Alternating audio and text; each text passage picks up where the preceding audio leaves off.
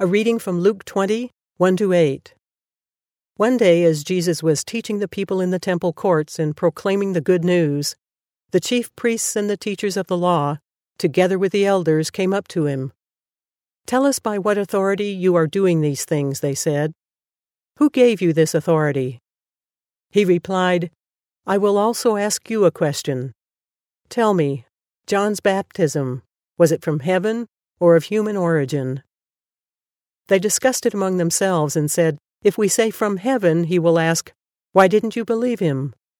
But if we say of human origin, all the people will stone us, because they were persuaded that John was a prophet. So they answered, We don't know where it was from. Jesus said, Neither will I tell you by what authority I am doing these things. This is probably a, an illustration of, or, or an example of one of the few places where the Pharisees are actually honest. They don't know. Hmm. And uh, actually, they come across through most of the Gospels as knowing everything. They have all the answers because they have the written law, they have the applied laws. It, it came to them later when, when they kept adding um, statutes upon statutes. Uh, they know their stuff. Uh, they're very legalistic and they're very knowledgeable of that. And they've ordered their whole world around uh, a legal paradigm.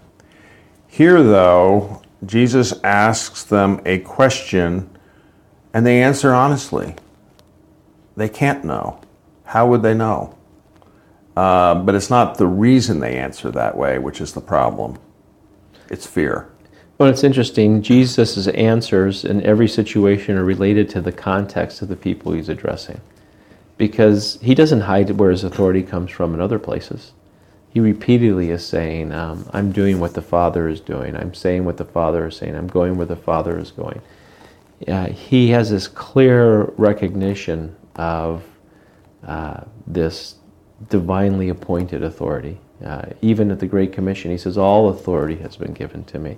So Jesus is very clear in other contexts, but here he, he can see into their hearts.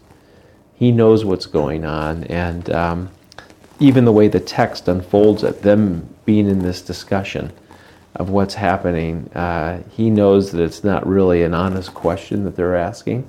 So he turns it back upon them uh, to allow them to struggle with it and they're caught. They're really not sure what to do, and it, it brings the conversation to a halt. The other point that uh, I that occurred to me is it's really wonderful how Jesus brings John the Baptist, who makes in one of the Gospels, uh, Mark, he, he's one of the first people to show up, uh, claiming the kingdom of God is near. And yet, just towards the end of the narrative, when Jesus has entered Jerusalem, he brings John uh, the Baptist back into it and just really reemphasizing what an important personage he is. Uh, in the Gospel of John, this is Luke, but in the Gospel of John, he figures in what I call the overture, the first 17 verses of that, where John is a witness. He's not the one, but he is a witness to the one who is coming uh, and the light that the one is bringing. So it's just, I love the emphasis that John, although he has been beheaded by Herod, is, is still very much within the context of the narrative. And so uh, Jesus, in this moment, is bringing people back to the overall flow of the story and not to lose sight of what he's doing and how he's a fulfillment of what John has declared. And he actually uses it to uh, come against some of his detractors uh, and not allow the story to get too far ahead of when God has designed it to be unfolded.